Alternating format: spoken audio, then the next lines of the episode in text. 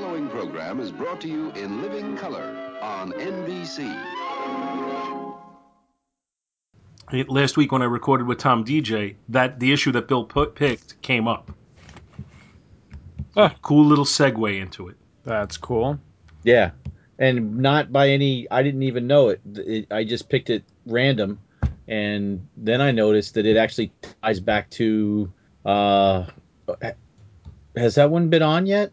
Has that show been on yet, Paul? With Daredevil 152? Oh yeah. I think so. Yeah. Okay. No, uh, well, Daredevil 152. No, Daredevil 114. That was Daredevil 114. The one in the swamp. Yeah, with that man thing. Yeah, Oh. Oh, okay. that's All right. well, that. That went up like a month ago. Are you sure it wasn't 152? I'm sure of a lot of things. I am sure that's issue 114. No. Go ahead. Ah. Go ahead. Prove me wrong. Let Let's make this uh, our uh, moment, like me and Scott with Brave and the Bold, and Marvel Team Up. Go ahead. It's just itching for a fight. Yeah, Mister, I know everything. I could have swore they said something about him being trapped, but in a swamp. I'm, I'm looking through. Oh, I guess not. I don't know. Mm-hmm. What? Huh? Hmm. Oh well. Go ahead. Apologize. Mm, No.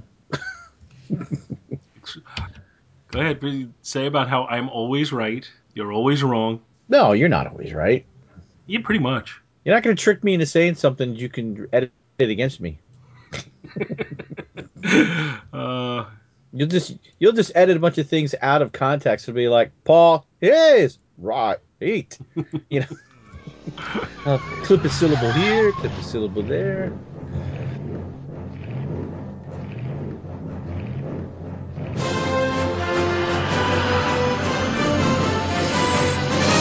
Back to the bin.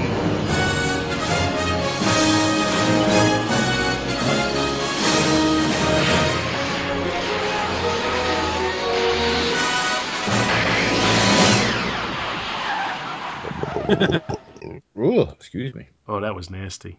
Ah, that's what she said. She was, is, was, was that like some sort of diabetic thing going on there? Do I need to? What belching? That was this Mountain Dew that I just re. You still drinking the freaking Mountain Dew? okay? All right, we ready Who's to bringing dive us in? into this sucker?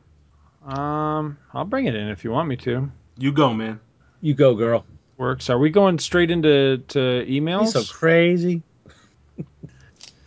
All right, we ready for this? Do we know what episode this is? No, we never we never announce the episode numbers anymore Okay. because sometimes they get posted out of order.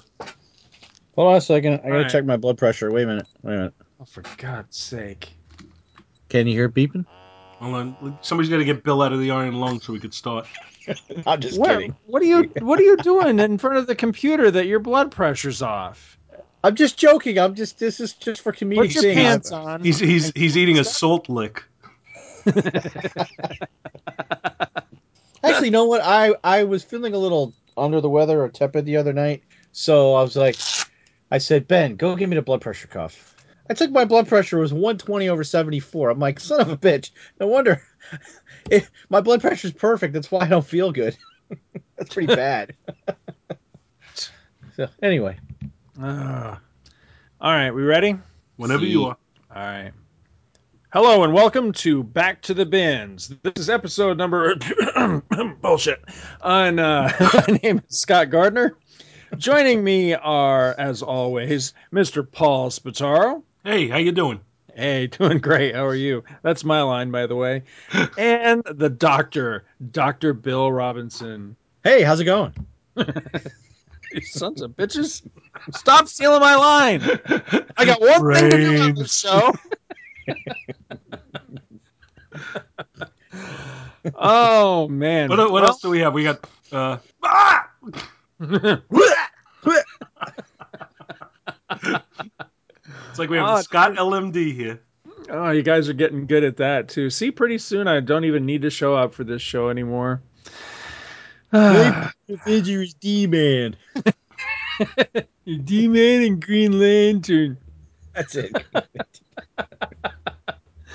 All right. Well, let's see. I have some stuff to brag about. Uh, at least I think I haven't discussed these particular books before. But before I get into that, do you guys have any stuff to talk about? What's new for you in the world of back issue comic books? Well, gonna, I don't have the specifics in front of me, so I can't say the specific issues, but I do want to send a thank you out. I'm going to brag that I was sent some books by Russell Bragg. Uh, and he, and he, sa- he sent me something saying something to the effect of, It's not because I feel sorry for you, it's just a thank you for doing the show. Which says to me it's because he feels sorry for me. Yep, But that's okay. I am not above pity books. Is it i- is it sorry or they just want you to shut up? exactly. Uh, well, I'm never going to Dear shut up. Paul, I I want to heard reach you- out, man. I wanted to reach out for you in your whine-a-thon, so here's some books for you. Now shut the hell up. Here's some cheese to go with that wine. It is very much appreciated. Russell is, is is a very very nice guy, and it's much appreciated. I know I know. Generally, they only count when they go to you, Scott. But what are you gonna do? Well, do you know what they are yet? Uh, yeah, yeah, I, I got them. I just don't have them in front of me. I know there were a couple issues of the Oh. Flash. There was a Supergirl in there. There was a DC Comics Presents.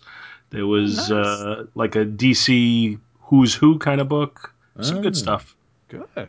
Well, All right. well, maybe someday if I can ever see Scott in person again, I'll find out what Michael sent me.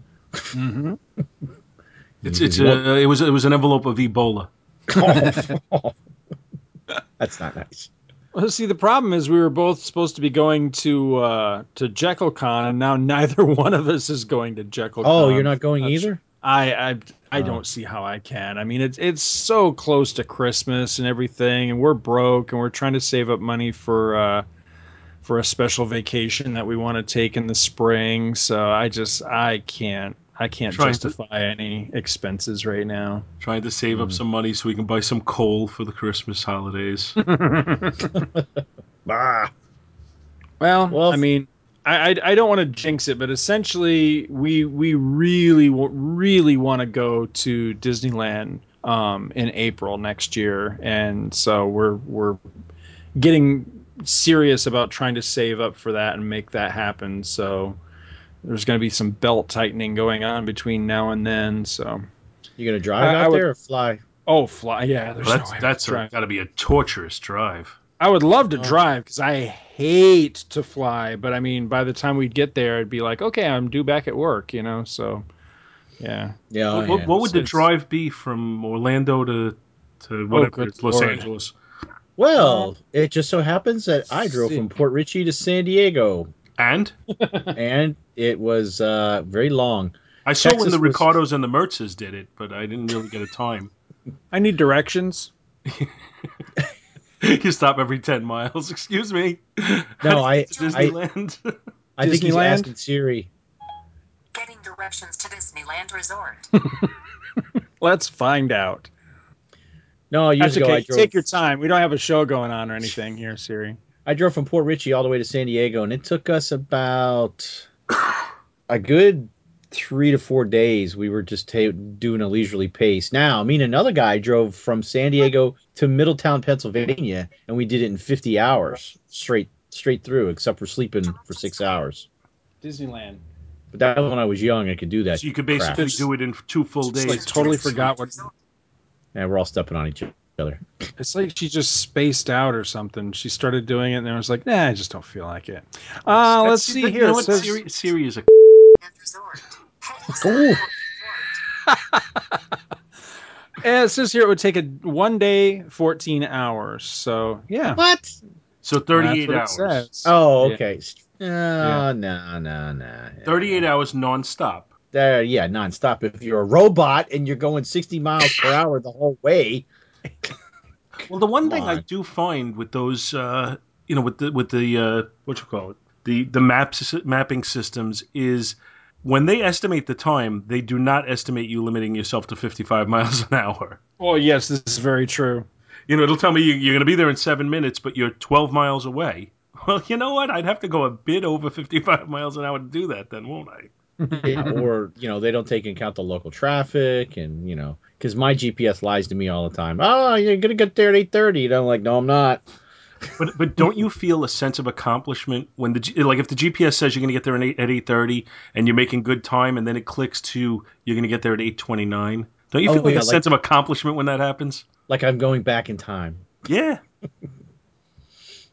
All right. So we got some emails. Uh, What? Oh, Yes. I, I just had some. Well, I had some quick comic stuff that. Go ahead. uh, Go ahead. well, Give us your comic stuff. well, we talked about before the show, but I just want to throw in here that we uh, Yancey Street had a um, another one of their good sales, and they had it all month uh, different items, goodies, T-shirts, statues, back issue bins, and of course the back issue bins. Everything under ten bucks was a dollar, so I picked up about another uh, 40 so odd issues of different Avengers books and some new Avengers. I picked up some Avengers Undercover, some Avengers World. Uh, I still think there's way too many freaking Avengers titles, but you know, Your wife know. let you go and drop forty bucks on on. dude, I don't walk back in and go, "Hey, look, honey." I just walk in. I walk to the garage and I throw it in the garage before she can really see what I'm And it's not like it's saved in a recording or anything. Wow. She doesn't listen to this, and nobody's gonna send it to her either. Got it? I spend like ten or twelve, and I'm I'm I'm getting the eyeball, much more than that, and I'm I'm getting the lecture. There's nothing quite like getting the stink eye. So what'd you get, man? Uh, I got, like I said, I, I got a couple of like the first three or four issues of Avengers World, Avengers Undercover. I what filled the up a hell is Avengers World? I've I've never even heard of this book. Is this this is I don't know, another I haven't Avengers? even-?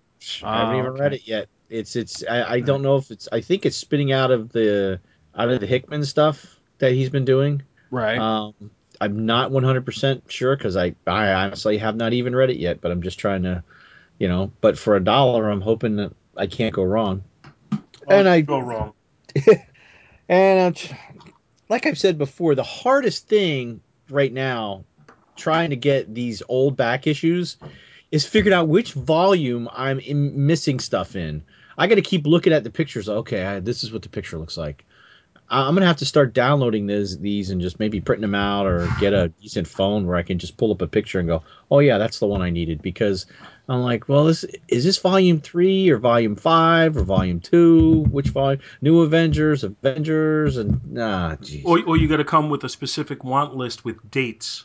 I have that. You can look in the book and see what the date is. That's what I've Yeah. ha- had to do. I, I I've had to write the volume number. I've had to write maybe a note about what's on the cover, what story, like if it falls in Fear itself or like Shattered Heroes or some different storyline, or if it's Marvel now. Then then then I get tripped up by the point one books. like what the f- there's a twelve point one. Where did that come from? I hate Uh, the point one books. I, I, I find that to be an annoying, just just an annoying thing that they do for promotional purposes, and, and it serves Yep. no real. I, don't- I don't think it's. I don't think they they bump up the sales at all. So yeah, that's I just cleaned up a bunch of that, and because I spent over twenty five bucks, I was able to pick up um, a Avengers Origins hardcover for free. So it's nice to get Cool. something for free. Sweet. Free is a good price. So not too Yes, it bad, not too bad. How's about So you, that's- Scott? That's it for my comics. Let's cut Bill off before he talks about another Avengers book. All right, well, stop me if you've heard this before because I'm Stop. looking at this stack here and I'm mighty proud of it, but I can't remember if I've actually mentioned these on a show or not. I'm thinking that I think I did because I posted shitloads of pictures of them on Facebook, but I don't think I actually talked about them. But anyway, once again, uh, not long ago, I went to my old LCS, and uh, what's going on at this old LCS is that every so often, and there's no rhyme or reason or regularity to it whatsoever. But some dude is going in there and just dumping his old smelly comics. And I say smelly because most of them reek badly of cigarettes. But other than that, they're generally in great shape. It's just that they stink of cigarettes. And uh, the comic shop is taking the bulk of this stuff and just throwing it in the in the dollar bin and some really good stuff as you know listeners that you know have been listening to the show for a while know. I mean that's where i got a, a marvel team up number one was from this stuff. So i've been going back you know as, as often as i can get up there and, and actually have you know a few uh, bucks in my pocket and just going through to see is there anything new? And once again i was up there this a couple weeks ago and got a nice uh, another nice little stack of uh, of some really good uh, dollar books out of there and top of the stack, the one I think I was absolutely happiest to get, and don't laugh, but I've actually been wanting to try this for a long, long time. I've never read a single issue of it. I only really know about it in concept, but I just thought, yeah, if it, if it ever chances across my path, I'll pick it up if it's not too expensive because I'd just like to see what the hell the deal is with it. And here it was for a dollar. I got Amazing Adventures featuring War of the Worlds number 18. Now, this is the first appearance of Killraven. And he uh, was wearing those he- those killer boots in that one. he's one snappy dresser, man. I tell you what. Yeah, he he looks like he's from some sort of weird like six, 70s uh, disco S&M club or something, but it's I just I like the idea that this is a continuation. Uh, it says right here on the cover, it says based on concepts created in prof- uh, the prophetic novel by H.G. Wells. I like that. That's the story of this thing is that it's a continuation of the classic uh, War of the Worlds story, and I've just always been really curious to check it out. And it turns out that this first issue of this um, about half of the issue was drawn by Neal Adams, and the the art's just unbelievable in it. And uh, and like I said, I've just I've always been curious to check it out, and this is the first time that the oppor- opportunity really came up to uh, to delve into it on the cheap. So I thought, well, what the hell. I'll give it a whirl and see what I think of it. So this is definitely going to be um, a future uh, back to the bins selection once I've had a chance to uh, to give that a read. Um, got a couple issues of, of Captain America just to kind of fill in some holes in my collection. I got 183 that's got a great cover on it. It's the Death of a Hero cover with uh, Cap is dead on the cover while um, the Falcon and Nomad look on and they look all sad and everything. Curious to check that one out. Great Kirby cover on issue 199, which just it's just one that I didn't have and got it in my collection. This one here made me really happy because uh, not long after I got it, uh, Michael Eury, the uh, publisher of Back Issue Magazine, uh, had a little article on his Facebook group about it. It's a DC special number 15. This is an all Plastic Man issue that actually has the uh, reprints the classic origin of uh, Plastic Man by Jack Cole. And uh, I just thought it was cool that Michael Eury was talking all about it. And I'm like, hey, I just picked that up for a buck. So I thought that was pretty neat. I'm looking forward to that because I love that classic uh, Plastic Man origin. And then everything else I got here, I bought these not knowing a damn thing about them. I just saw the covers and the covers sucked me in, and I thought, you know what? I'll risk a buck a piece on this because they just look weird enough that I'd probably get a kick out of them. I have, let's see here, five issues of something called this is a DC book called uh, From Beyond the Unknown, and every one of them is supersized. They were originally 25 cents a piece but they're nice thick comics. I have no idea how many uh, pages are in them, but they're they're you know they're the supersize uh, style book, and like I say, I didn't know anything about them, but I loved the covers. Like I've got number seven, which looks basically like uh, the Jolly Green Giants coming down a beanstalk and like terrorizing a city. You've got one where an interplanetary towing service is towing the Earth away, which just looks great. You've got this classic uh, Joe uh, Kubert cover with a dino- uh, yeah, not a dinosaur, a caveman rather, riding a um, what do they call pterodactyl, and throwing a spear at a uh, at an Air Force jet fighter, which just looks really cool. A great cover. This was the one I think that caught my eye first. This great cover. I don't know who the artist is, but I would venture a guess it may be Neal Adams. And you've got these weird, like duck bill looking blue alien guys riding this like hover cycle and they're flying by a very Planet of the Apes looking um, Statue of Liberty. You know, she's What, what she's uh, from Beyond the Unknown. It says What issue number? uh, this issue number is, I think it's number eight. Okay. It's a little bit scuffed, you so it's hard to see. you hard keep to talking see. about it. I'm going to try and look it up while you're talking. But it just I love this cover because the uh, the Statue of Liberty is is you know all beat up and it's got holes in it and the arms snapped off and everything and one of the aliens is driving the bike and then the other one's standing up behind him. He says, uh, "Station Mars on the air. You are now viewing the remains of the greatest city on Earth." And then the last one, eh, it's not the greatest cover. It just says the Fishmen of Earth, and it's got these people that are are learning to fly. Uh, and it says we're like fish in an ocean, an ocean of air. It's just a really strange cover. Give that So as soon as ocean I got- air. so as soon as I got home, I looked these up. I'm like, what the hell is this? I've never even heard of this title. And it turns out that it's a reprint book, and it's reprinting a bunch of classic DC um, science fiction stuff, like uh, like stories from like Mystery in Space and um, Oh shoot, what was the other Space, space? space, space, space, space. I'm trying to remember the other space, um, you know, the science fiction title that, that DC had back in the 50s, and, and I, I've just completely blanked. But a lot of stuff by like uh, Carmine Infantino and you know classic uh, sci-fi comic book um, writers and, and artists from you know DC's early Silver Age.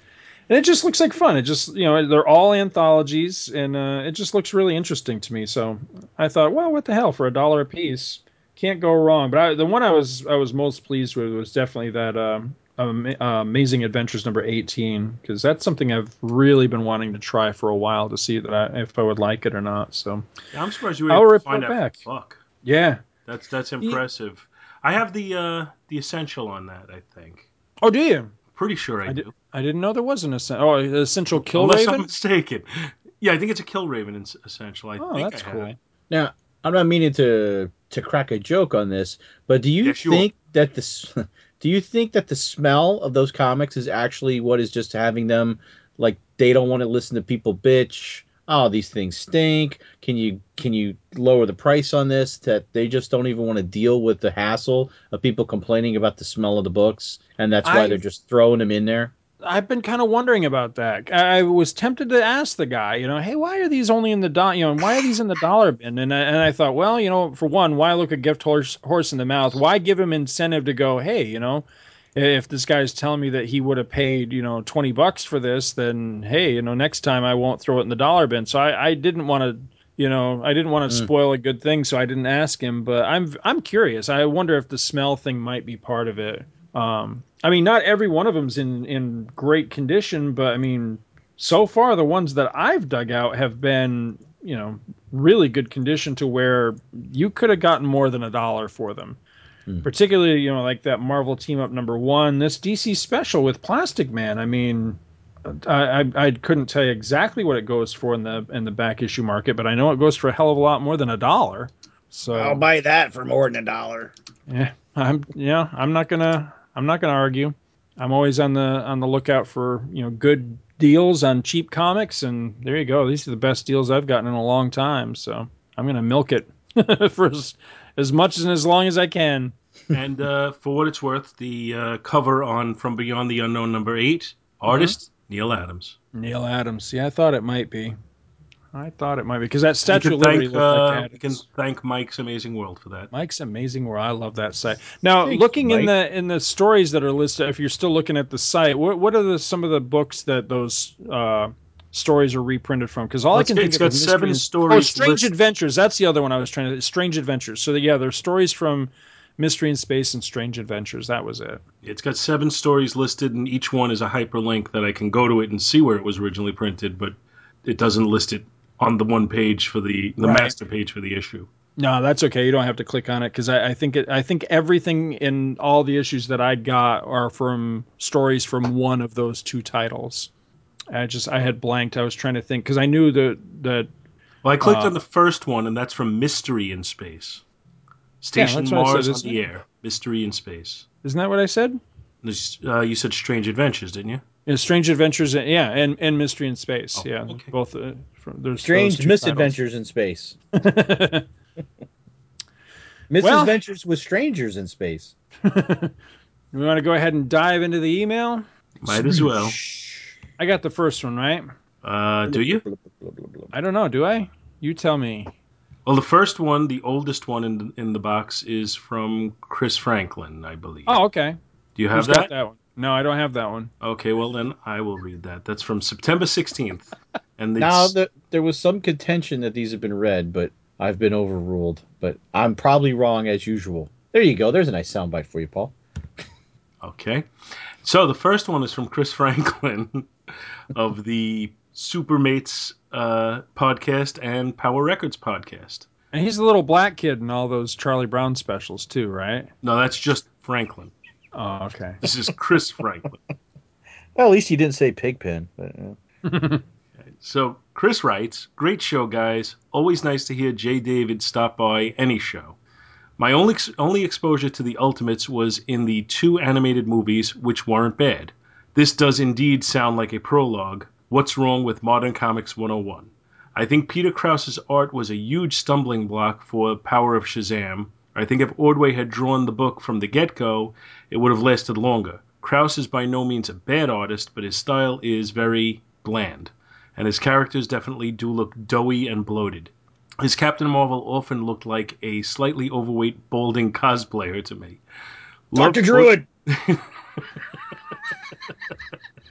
Loved Ordway's covers and enjoyed the series when I followed it, but the art kind of did it in for me. I'm insanely jealous of Mr. Weeder for having the orig- that original Ordway piece, as are we as well.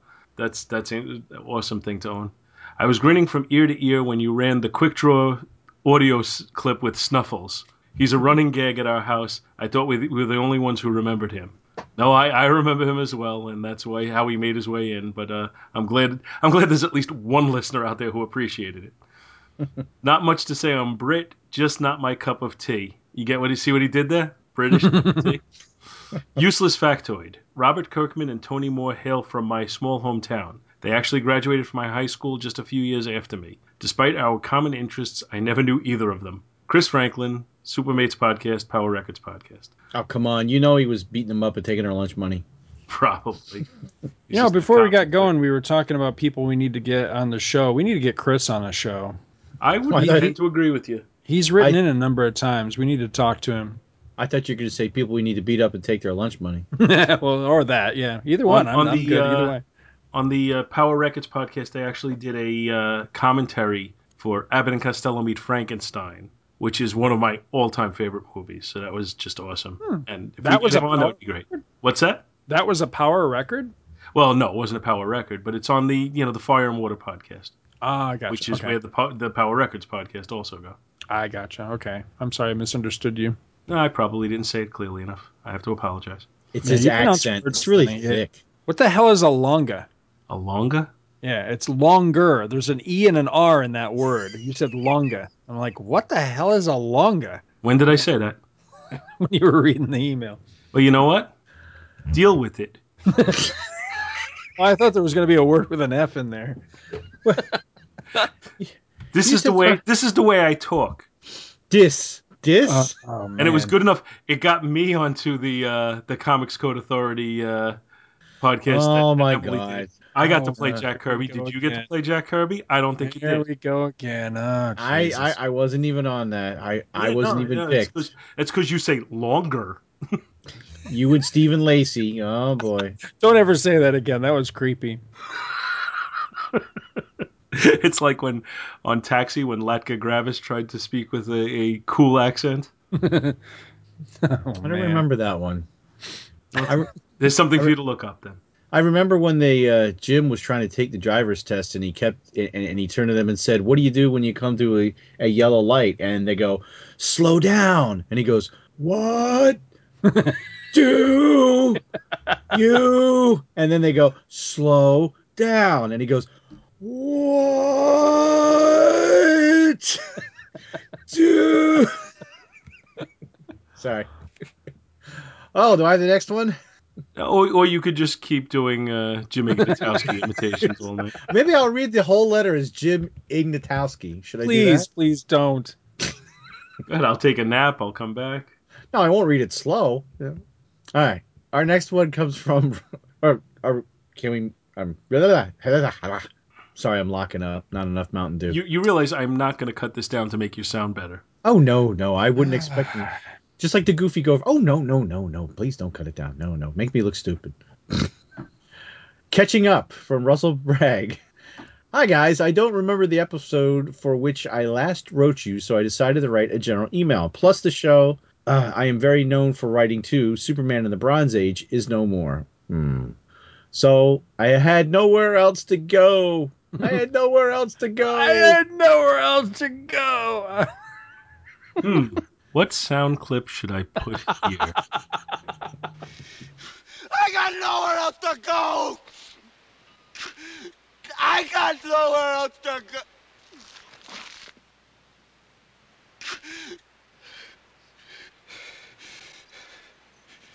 I got nothing else. Just kidding. I love writing to your show. I wanted to thank you once again for plugging my show. I'm still a little nervous while recording, but I'm doing fine. And I have to say, yes, you are. I am up to. I just finished the Metal Men, and I believe the Green Lantern one. I'm I'm trying to get caught up. That's me saying that, not Russell, because why would he say that about it? Never mind. I get an email here and there, so it's a little satisfying knowing you have listeners. I am trying to get a Christmas episode recorded so that I'm not scrambling in December to, to get one finished. It's a pretty good story, not from DC Comics Presents, that I um, that I hope the listeners will enjoy. As for Back to the Bins, I am still listening to every episode, whether I know the comic or not, as and am enjoying. I, I enjoy your guys' banter and arguments. Oh, we don't argument. We don't fight, do we? We love up. each other. Blow me. And it always sounds like you're having a good time. I am going to have to agree with Paul, however, as I don't remember a lot of talk about Brave and the Bold issues. Oh no, now he's going to get all. His head barely fits in the Skype window as it is. I have listened to all the Bins episodes and couldn't remember. That's not to say there weren't any, but I think I'd remember saying to myself, "Oh no, not another Brave and the Bold comic." I'm having trouble when it comes to Planet of the Apes. My wife is giving me grief because I bought it and want to watch it. She definitely won't be watching with me. Is there anything I could say to her to calm to calm the waters? Yeah, go leave, woman. Go somewhere else. It's it's. I'm gonna watch Planet of the Apes. While I'm doing that, perhaps you can make me dinner. is is there laundry to be done? Is there is, is there dishes to be cleaned? I suggest you do them. yeah, okay. That's all I can think of to say for now. Just wanted to, uh, you to know I'm still enjoying and still thinking, uh, thanking you for keeping me entertained at work. I remain your humble listener, but not but not toady like Professor Allen. Oh, I sorry I added that in there. Russell Bragg, Clarksburg, West Virginia, host of the DC Comics Present Show. Well, thank you once again. So You are. I think he's. Uh, I think he's slowly edging out uh, fanboy Miss Prime for uh, most, most emails. prolific emailer. Mm-hmm. Now we'll get a flood. We've opened the floodgates. so I believe you have the next one there, Mr. G. All right. So this one is entitled Terrible Books, Hilarious Podcast. This is from Kyle Benning, and he writes, Holy crap, I laughed my ass off during this episode. Unfortunately, he doesn't say which episode it is, but I think I we think can figure this know. one out pretty quick. he says, The comics were so bad, but the coverage was so great. First, not sure when you guys recorded this show, but there has been a rumor that Captain Marvel will actually be played by Jason M- Momoa. Is it Momoa? Yeah, Yeah. I think so. I don't I don't know who that is. He says Conan the Barbarian, Game of Thrones. Uh, while he is rumored to be Aquaman, there's uh, actually isn't an official casting statement by WB or Momoa. All that has been released officially from those two sources is that Momoa will in fact be in The Dawn of Justice, but there has been no confirmation uh, on his role. The Hollywood Reporter is the source of the Aquaman choice, but it has yet to be confirmed. Is that still the case? Because I thought I saw a news story about that that they did confirm it, but I I'm not really keeping up with the DC movies to be honest. Either either of you guys know? No, I, I honestly don't. I, I had heard his name for Aquaman, and I just took it as gospel, but perhaps not. Right. Says it's funny that you guys think that the cover looks like a Transformers riff. This is no coincidence. Uh, he's got to be talking about Fruit Brute Force. I'm thinking. Says uh, this is no coincidence, as artist Jose Delbo had a fairly lengthy run drawing the Marvel Transformers comic. Simon Furman is uh, actually a pretty solid writer. His run on Marvel Transformers was great. He created the character Death's Head, uh, pretty awesome intergalactic bounty hunter. But what the hell were they doing here? Save the Earth, enslave animals, and mechanized death machines. Was SeaQuest on TV? Uh, uh, and at the same time that this issue was released, says maybe they were trying to cash in on the apparent. Uh, Sent, I think he mean, means sentient, sentient talking dolphin craze. Bill gave this thing a C. What? This thing is a turd. There's no way it earned an average grade. Beast Wars started in, I want to say, 1994 or 1995, so I think it predates it by half a decade. I wondered if this was maybe a riff on the Battle Beasts of the late 80s, uh, which were cyborg animals with battle armor that had animal ve- uh, themed vehicles that transformed into bases. In Japan, the later Transformers Headmasters cartoon series tied these battle beasts into Transformers, but I don't think that connection or crossover uh, ever occurred here in the U.S. Uh, you got me on that, man. Transformers is not my strong suit. He says, "Wait, did Scott just praise a Morrison comic? Hell has frozen over." And I was reading this, going, "The hell one was I talking about?" It had to be We Three, um, Hmm. which, you know, yeah, as a Morrison book goes, I, I didn't think was half bad. You know, while I would love to see the guy get hit by a train or something, at the same rate, I mean, I don't hate everything he's written. Uh, there's that. Um, what was the DC one million? DC one million? I actually liked that. I was actually quite the fan of that when it came out. Now I haven't read it since it was new, so I might have a different opinion of it now. But back when it was coming out, I actually dug that quite a bit. Did you read Seven Uh, Soldiers? No, Oh. no, I didn't. I've heard mixed things about it, but uh, no, I never did check that out. Uh, he says, ha ha ha ha. He says, I laughed so hard at Scott's comment that this should be a new 52 book. Uh, for Scott's book, I do dig this cover. Now, what book did I have for that You one? had the one with the flying horse. Oh, that's right. He says, uh, like Scott, I've been trying to track down, uh, track it down under the incorrect assumption that this was a Shining Knight. So, okay, yes, all right, now I know the one he's talking about. Uh, sounds like I'm not missing much. No, sadly, you are not. Says Paul's book sounds terrible. Holy crap! I hope you didn't pay anything for it. what was that? Was that F Troop? Yep. Another fantastic and entertaining episode of Bins. And again, that's from Kyle Benning. Thank you, Kyle. I really enjoyed that email. Yeah, That's funny. Especially when you made fun of Bill. Hey, The next email in our voluminous email bag is from Mr. Luke Giaconetti. Some say, I don't know anything to say there, but I just I just have to do the Andy introduction anyway. It is titled "Brute Force and Ignorance: How I Live My Life." Dr. Bill, producer Paul, and superlative Scott. Well, where did this superlative Scott thing come from? I I, I just don't get it. Regarding brute force, much as Simon Furman is best known for his work on Transformers, Jose Delbo is best known as an artist on both UK and US Transformers comics.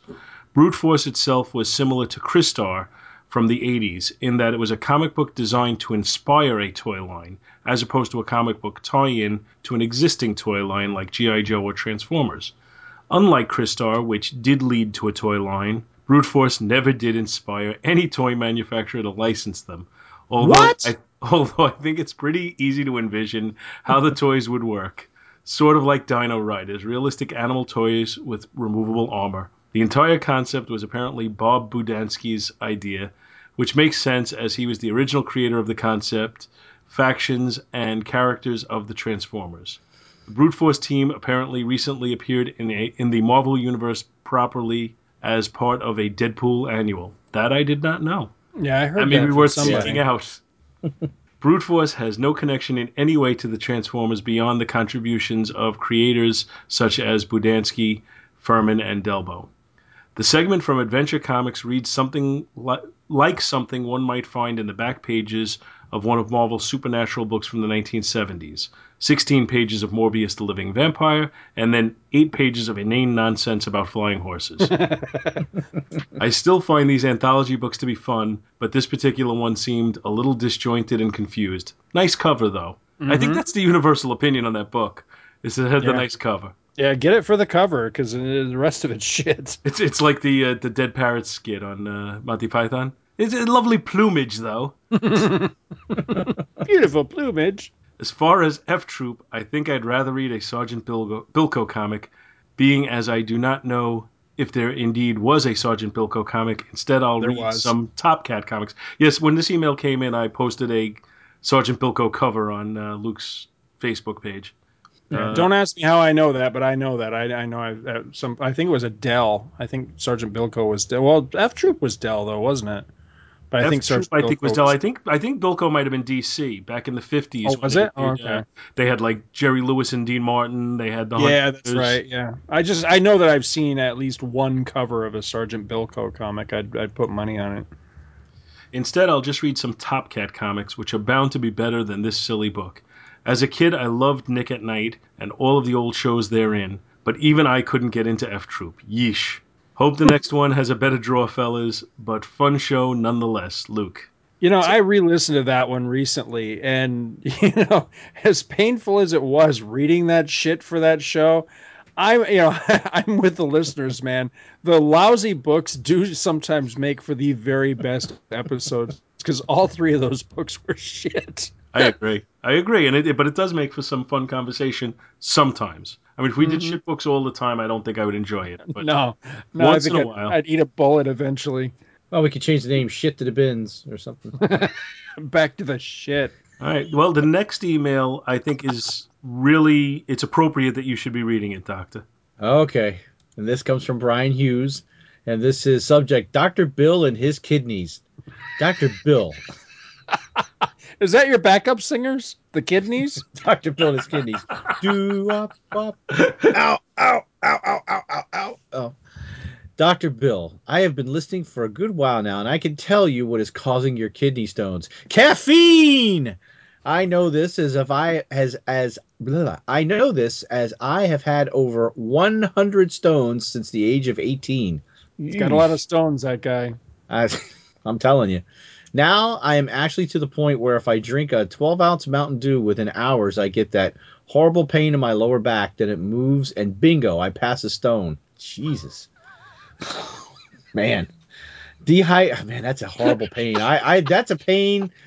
I know that I'm pain. sorry, Brian. That's not funny, but the way you wrote it, it's it's hysterical. I'm sorry. And bingo, I pass a stone. Bingo, a It's stone. like, it's like it's like you shooting them like you know, ting. Oh, I shot the cat with a stone. Oh my god, Alvin! Oh, what have I done? the, old lady across the bingo table from him loses an eye. Well, you got to think where that stone's coming from too. That's kind of funny. Oh, sorry. De- dehydration will cause it as as well for me. Basically, when your kidney gets irritated, they secrete the stones much like an oyster making a pearl, though crystalline and sharp, not smooth and valuable. Well, I, I understand. You know, since dehydration causes it, the best thing for that is piss warm uh, Mountain Dew. If I think it's water, Paul. Oh, oh, yeah, well, that's another option. Yeah. Usually works much much better. Although that that that warm Mountain Dew does pass rather quickly. So, if my kidneys start hurting, I will take some AZO. I'm not sure what AZO for the urinary U tract to ease the stones passing. It helps a lot. Maybe that's those purple pills they gave that made me piss blue. Anyway, anyway, I thought I should pass this along to you as you keep mentioning Mountain Dew on the podcasts. Stay away from caffeine. I know it is hard. I still cheat from time to time and suffer for it. Yeah, but man, I am a son of a bitch if I don't if I go without caffeine for a while. Uh, keep recording. I will keep listening. Thanks, Brian Hughes. Well, I'm trying. I'm. tr- It, it's hard. It's hard.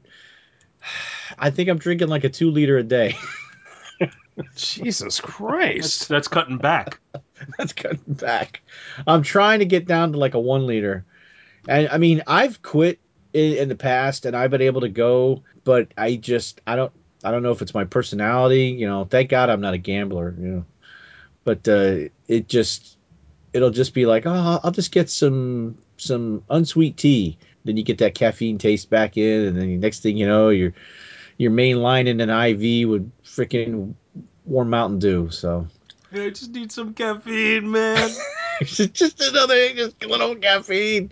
well, you know, well, plus I, I get the caffeine headaches, and that that takes like about a good day or two to get rid of, and then you know you can't you can't drink any more. I, it's I don't know. I'll probably waffle back and forth. I haven't had any other stones since then, so lu luckily, you know, hopefully they won't come back. But yeah, I guess we'll we'll find out. I'm good for now. So on to our next email. Is that the one on the 20th? that is. All right. All right, so the next one is entitled Hulk Smash Puny Public Enemies. I love this one. This is from Luke Giaconetti, and he writes Pliers of the Time Stream. He says, Interesting pair of books this time out with Incredible Hulk and Batman Superman. Okay, I'm going to interrupt for a second. Scott, do you know why there was an interesting pair of books? It's because Bill couldn't be All bothered. right, it's All right. it's, it's in the into the email too. Enough already. says the Hulk is a character who has always appealed to me, but I've never actually um, never actually bit the bullet on uh, and started to collect. You know, see, I was the same way. It's it's weird that way because I really like the character, but I'm exactly the same way. Just never really uh, collected him for all that that long of a time. Anyway, he continues here. He says, uh, "It's issues like this that make me want to start collecting. I know opinions vary on Herb Trimpe's artwork, but I tend to dig it. I have been uh, really enjoying his artwork on Shogun Warriors, which I've been covering on Earth Destruction Directive. He says, which from a thematic standpoint is similar to The Incredible Hulk. That is, both books are ultimately about monsters fighting monsters or monsters fighting robots, as we see here. So I can dig his work on old green genes. Perhaps for me, Trimpy is like George Tuska, where their uh, work looks good on certain properties, monsters and robots for uh, Trimpy, Iron Man for Tuska, but they just don't work as well on other properties. As far as MODOK, I do know that uh, he didn't give up the giant robot body deal, as he did fight Iron Man while wearing it in Iron Man number 74 from 1975 after the quote unquote acclaimed, ha, he says, War of the Supervillains storyline. I have not read Batman Superman, but I do concur that the Public Enemies movie is one of the best DC animated features. Being the Hawkman fan that I am, I really enjoyed seeing the Winged Wonder uh, on the small screen in that one. I agree. I thought he was handled really well in that.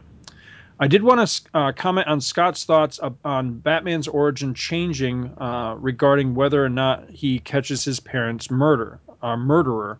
Uh, Batman not knowing who the murderer of his parents uh, was was a retcon which dates back to Zero Hour in 1994. See, I thought that, but I wasn't sure that I was I was right on that, so that's why I didn't say it. But that's what I had thought. Uh, I want to say this particular retcon was by Doug Moench in the pages of Batman number zero. Again, I think you're right, Luke. It says, uh, but I do not know, uh, but I do not know uh, that for sure. I'm sorry, let me read that again. But I do not know that for sure. Uh, I do remember being 14 and wondering what the big deal about this res- uh, retcon was when it went down, but now I can see what the big deal is. Both sides of this retcon have merit, but my Batman Minimum Appreciation Index, copyright Luke Giaconetti 2011, score is too low uh, for me to really make a statement which side is better.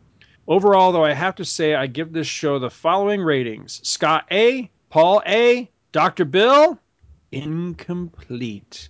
Seriously, Dr. Bill, bring a book. Thanks, dudes. Luke, Jack, and Eddie. Thank Poor you, Luke, Bill. and we agree. Yes. Hey, wasn't I on the road for that Bill. one? I was on the road. I think Two shows in a row. I was, and we did two shows but night back to back. Yeah, Hey, Bill. a week apart as far as I could tell. What? I think you need to read this next one, dude. The one right after Luke's.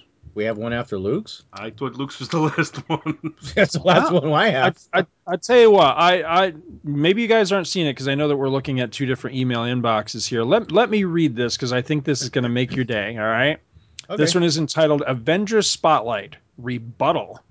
This oh is no, from- that that I'm sorry, Scott. I don't want to interrupt you. We read that in the Oh, okay. Spotlight issue we did. Okay. Is- All right. Is that from Is that from Dewey? yes. Ah, yes. Okay. All right. That's all right. You can feel free to cut all that out then. No, I'm going to leave it in to make you look silly. Believe me, he does it all the time. No, I'll cut it out. Oh, I see. Oh, I know. Well, it's Scott. Scott's my buddy. I got to take care of. Oh, blah, blah, blah. Now I want you to leave it in. Maybe I will then. All right. Who's got the first book here? Uh, that's that's Marvel Boy. Marvel Boy. Yeah, I see Marvel myself Boy. as Marvel. Eh, special Marvel Boy. yes, my book tonight. I have the Marvel, and I have Doctor Strange, volume number two, issue twenty nine, and uh, this was on sale in March fourteenth, nineteen seventy eight. Its cover date is June nineteen seventy eight. A whopping thirty five cents. Count them, 0.35 cents. This would be 10 cents higher than what Dr. Allen would, uh, Professor Allen would want to pay for him. That's right. I'm Dr. Bill. He's Professor Allen. hey, has, uh, so has he been, uh, has he gotten around to your list of things that you wanted done, Paul? Uh, the last time I asked him to do something, he stormed off, saying something about how you and I deserve each other. I don't, I don't know what he meant by that. But You he better think you get, get he better get cracking, or he's going to lose this un- unpaid internship. You think you could get Dr. Doom to come back? I don't, I don't. Need college dropouts here. Ah, well, maybe we get Doctor Strange to be our intern. He he can't do any surgeon stuff. His hands all screwed up. Anyway, Our cover is by Frank Brunner, and uh, it's a rather striking pose of the, the, the Death Stalker over our two heroes on the book. He's like two times, two or three times the size of Nighthawk, uh, Kyle Richmond, and Stephen Strange, Doctor Strange. And it says Nighthawk joins Doctor Strange to face the macabre threat of He Who Stalks. And and I've lost my synopsis. Where the hell did it go? Con! Our writer is Roger Stern, penciler is Tom Sutton, inker is Ernie Chan, letterer is Annette Kawecki, and colorist is Petra Scotese or Goldberg, I guess depending on what her person's marital status was at the time. And just like the cover says, our story name is He Who Stalks. Recuperating, af- recuperating after his battle with the In-Betweener, Doctor Strange and Clea are about to get it on when Wong comes in and puts the kibosh on the fun. Apparently, Steven had been playing phone tag with Hank Pym, Dr. Yellowjacket, or Captain Slappy, as we like to call him. Yellow Jacket tells him that the Black Knight statue has been stolen from his sanctum and destroyed. Well, maybe if Hank hadn't been punching it, it would have been destroyed. When Strange tells the Avengers of the In-Betweener's warning of Thanos, the Beast tells Doctor Strange that they've handled it. The phone call the, the phone call answered. It's now down to business. And business is good. But wait, what is that at the window? Wet blanket number two, Kyle Richmond. Nighthawk asks for help to resolve a series of mysterious hauntings happening at the Richmond Enterprises Research Lab. Kyle's own investigations have uncovered thefts and personnel that think they are being haunted and threatened by demons. Eventually, one of the scientists is killed inside a locked room, seemingly dying of fright. Strange and Richmond head off to the research center, leaving Strange's disciple Clea behind, a fact that she is not happy about and means to rectify in the future. Maybe Man, Wong is going to get some now. What? Uh, never mind. Uh, Wong, Wang. Well, anyway. Once on site, Doc Strange changes into something a little inconspicuous. okay, not really. What? I said okay, not really. He looks like Dracula as one of the onlookers is reminded that he needs to pick up a costume. After questioning another scientist who had been working with the man that was that was killed, they find that he that that he too is plagued by demons and and the ghost of his dead colleague. Later that night, the man enters a lab and is then confronted by the ghost. Strange and Nighthawk quickly spring into action to save him and learn that the villain Deathstalker is the ghost. He is trying to steal the new prototype proto converter to free himself from the limbo he is trapped in and then use it as a weapon. Confronted by the two heroes, Deathstalker is defeated when a blast from the proto converter is redirected back at him by the Eye of Amaga- Agamotto. Domo arigato, Eye of Agamotto. The Eye was protecting Strange's physical form while the Doc was out and about in his astral one. Deathstalker's body disappears in the explosion, and the two former members of the Defenders leave thinking that there may now, in fact, be a bigger mystery than before. Next issue A Gathering of Fear. And I love this issue just for, well, there's a lot of, I like a lot of things in this issue, but one of the big ones, there are so many callbacks in this issue to other issues that just reminds me of old school books that you just can't, you don't get the references. I mean, page one, we've got a reference to Doctor Strange issues 23 through 28, Defenders 58 through 60. Next page, Avengers 157. Uh, last issue, Marvel 2 and 1 annual number 2. It just goes on and on and on with all the references through the book to other, but Daredevil 152. It, I love it because this always got me jazzed and interested to go find these other books to see where these other stories came from. And I just really miss that. But it with today's comics, what's the point? Because everything, you know, everything's done in six issue blocks for trades. You can't have I don't think you can really keep the coherent continuity like you could back back at this time. What do you guys think on that? Well, I- mean, I think they they keep a pretty decent continuity. It's not like it used to be. It's not as as tight as it used to be. A lot of times you have different facets facets of the same universe kind of off doing their own thing.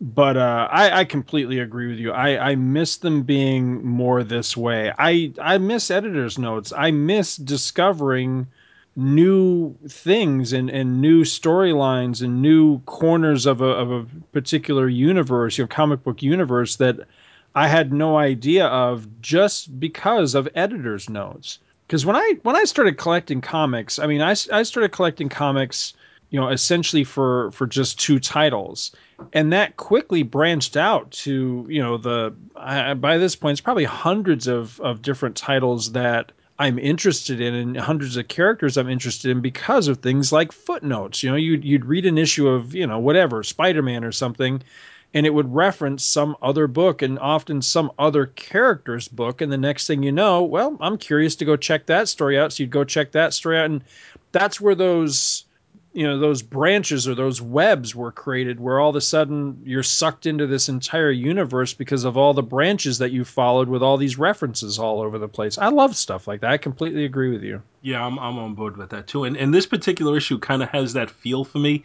It's almost like a nostalgic feeling, not just from the footnotes within it, but I feel like I'm reading this because of that because we handled the Deathstalker issue of Daredevil uh, about a month ago or so, and we talked about his future, which this takes place later than that one. And then mm-hmm. in the episode I did last week with Tom DJ, he specifically brought up this this issue. So it's just by chance that Bill picked the same issue that Tom had talked about, but it really kind of just fits so well that I really, really enjoyed reading this one. And I, I, I kind of like that Doctor Strange looks like he's getting ready to do a little rear entry on Clea at the very. I mean, she's got that. Yeah, I mean, that's I mean, not. she's that's, she's not putting that, that caboose out for him there. that's that's Mhm. that's not your casual wear. Okay, that's uh, that's getting it on wear. It's it's I mean- isn't it? Tell me, it's not surprising that he's not lifting up the back part of it. I don't think there is a back part of it. yeah exactly it there might be one. Well, it looks like there's one in the drawing, but you know, I, I don't know. I don't know. He's got She's, his, uh, his he's got his erotic wear on himself. Yeah, he's got the shirt open down. He's got the he's got he's drinking from the gold goblet there. Like, He's wearing like a you union doing? suit. And here comes Wong with the phone. Yeah, you know, you know what? If I'm there with my girlfriend and we're both wearing our sexy clothes, there's nothing I want more than Wong to come in and tell me how Yellow Jacket's on the phone. take a message. Tell him to go Wong, hit you idiot! I know you're asexual, but but please leave the room. And he says, "Ah, yes, the master. Oh, yeah, that's no Asian stereotype there, Bill. Ah, yes, the master is in. But should I interrupt them? Mistress Clea and the master have been through so much lately. They so need this time to themselves. And yet, here I come! Ha ha ha! maybe he's like kato from the Kato. He comes out in slow motion with the phone.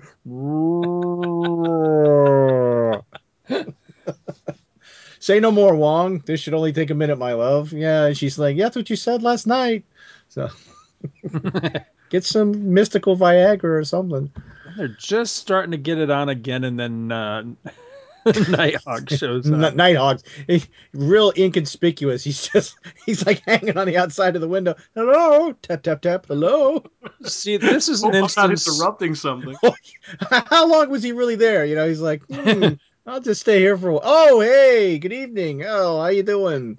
Oh, don't mind me. You know, nothing to see this here. is this is an instance where this book could have could have benefited from being a little more modern though because i would have loved a panel of doctor strange just going god damn it he just can't catch a break Well, well, in the panel after he's talking to to the beast, that's he he kind of looks like that when he's on, on the phone. He's like, uh huh, yeah, all right, all right, Uh, okay. yeah yeah All right, okay, all right, yeah, yeah, yeah, yeah. Then he ha- hangs it up and whoosh, he's got Clea right back in his arms. He's like, "Oh, okay, great, Well, yeah, let's go.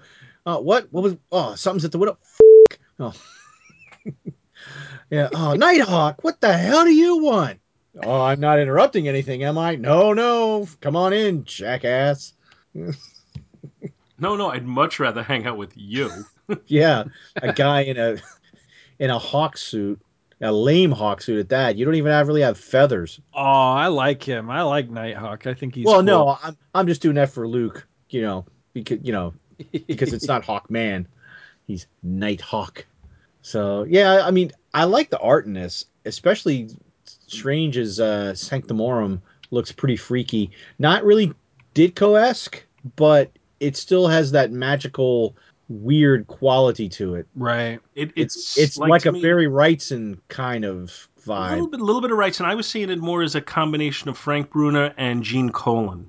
Really? Because I see a lot of. You look on the page. All right, right after Nighthawk comes in, and then it cuts to that flashback of the of the doctor that looks kind of like John Byrne there. I was just gonna say when John Byrne got attacked. Which I, John s- Byrne I see Yeah. that as that looks a lot like who who's that artist that took over for Wrightson on Swamp Thing? Was that Redondo? Nestor Redondo, I think. Don't Or maybe I've got the wrong. But that that's kind of what it reminds me of. I don't You know, know. It like like Alfredo Alcala style as well. Do you do you think the the opening splash page, Doctor Strange, I looks like an Infantino vibe there? I mean, I know it's Tom Sutton. Yeah, yeah, a little bit. I yeah, was like, wow, that looks like you know, that looks like a character like uh, straight out of um, the Wheel Saga. The uh, oh yeah, yeah, uh, Gray Shade. Yeah. yeah, Gray Shade. Yeah, that's that's who I thought was like, wow, that really looks like him. But um, let's see. Well, see, I'm I'm impressed that this is Tom Sutton because I have to admit I really know Tom Sutton best from his work on DC's Star Trek. And um, how do I Oh, put that's this? right. That's right. That's yeah, shit. I mean, it's terrible. I really don't like it at all. Well, I So think it suffers from licensed propertyitis. Well, yeah, and I think uh, I think Villagran's inks aren't helping him out at all. Yeah, I was right. Swamp Thing. Uh, It was Nestor Redondo. I just had to check myself on that.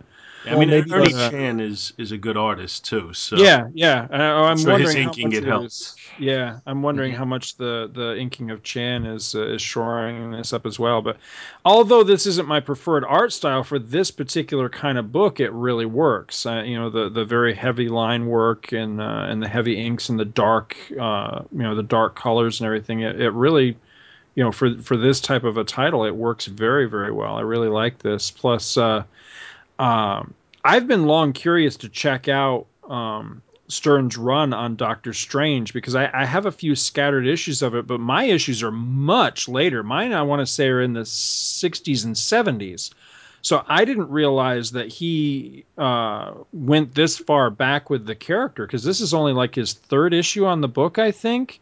And I didn't realize he had that long of a history because I thought his his run on uh, on Doctor Strange was fairly short uh, in the '80s. So well, Steve Englehart came on later with Marshall Rogers. right, I think I thought that was in the fifties. well, it could be because uh, I I was looking at it was probably Mike's Amazing World, but I was looking at something on this because, like when I say when I opened this up and I saw it was Roger Stern, I was like, wow, really? He wrote this far back? So I pulled up uh, a list of Stern's credits, and he did. You know, he started a couple issues before this at like at 27, I think, and then he did a few issues, and then he left, and then he came back. I want to say it might have been in the 50s, and did like I don't know, like 25 issues or something like that. So that's probably where that that Englehart uh, stuff is that you're talking about. But I love Roger Stern, and you know what Bill was talking about before about you know the footnotes and and really making it feel part of the the cohesive universe you know stern was a master of that sort of thing because he's a huge comic book nerd you know he's he's really into the the whole shared universe concept. He's he's uh you know quite the historian you know of of comic you know he has got a lot of comic book knowledge. So he would you know quite often weave his characters fully integrated into the universes that, you know that they lived in you know no matter what company it was he was writing for. And that's one of the reasons he's always been one of my absolute favorite comic book writers because you can tell he really is you know both passionate about the material but also he's very knowledgeable uh, and respectful of that material and make sure that it's firmly entrenched in in the universes that it takes places. I, I like that. I, I you know those are the writers that I tend to respect the most rather than the ones that just come in and write, well, I want to write my take on this, and then they just disregard everything else that's come before or the stuff that they don't like or whatever. I hate that. I, I like somebody more like Stern that, you know, knows the history and, and embraces it and, and is able to work with it. I think that's that's a sign of a truly great comic book uh, writer, especially from this era. Um, if you look at the, the, I guess about midway through the book, there's a, or maybe two thirds of the way even, there's a splash page during the battle. and that's probably the one that kind of that I found to be a little reminiscent of Gene Colan. Yeah, I can see that. The one with uh, Strange and Nighthawk at the top, carrying uh, the one Doctor and Deathstalker at the bottom. Yeah, Yeah, yeah, yeah. I can see that. Yeah, it is very Colan like now that you say that. I think And- it's uh, Deathstalker's uh, robe and everything, the way he's moving. Mhm. It's very fluid, and that that's that's Colan's style. Is everything's always fluid and, and in motion. Yes. Then a Yeah, couple of see that. pages later, uh, when when Deathstalker's about to uh, give the death touch to Doctor uh, Strange, he looks like he's having a constipated moment. That's what I was gonna say too. Much cheese. I gotta tell Wong to cut back on the cheese. That was too much. I'm not Uh, sh- quite sure why they killed off the character of Deathstalker. I thought he was a pretty cool villain. Yeah, he got well, yeah, well, he got stuck in that tombstone, if I remember. The yeah. Shadow wanted his clothes back. I love the fedora. Phantom Stranger need a new hat. That's more of a flop hat than a fedora, but yeah, I know what you mean. Um, page six of the art, bottom panel on the left. Did, did you notice that Strange pulls his cloak out of a f- out of a fire, out of a brazier? Does he? Yeah, You see, I'm either that or it looks like he pulls it out of it, or either that or it caught on fire when he whipped it around it.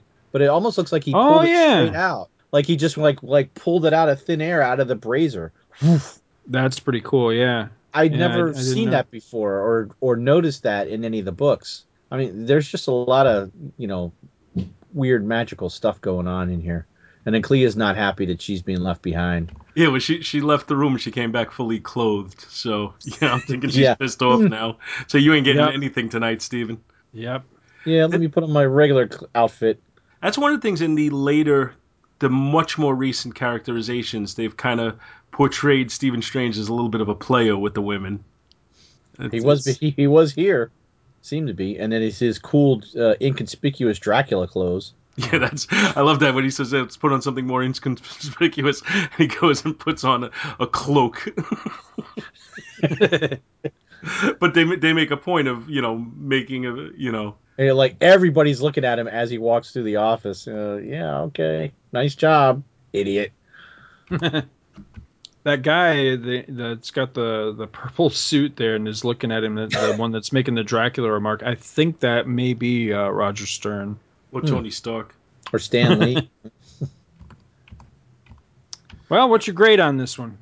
Oh, I was just seeing if I had any other comments real quick. Uh, yeah, so Deathstalker, I don't I don't remember where he come, pops up next. Actually, if this referenced Daredevil 152, then he is not long for this world much after this, is he? Because he gets killed sometime in the 160s or one sometime in the 160s or 170s of Daredevil.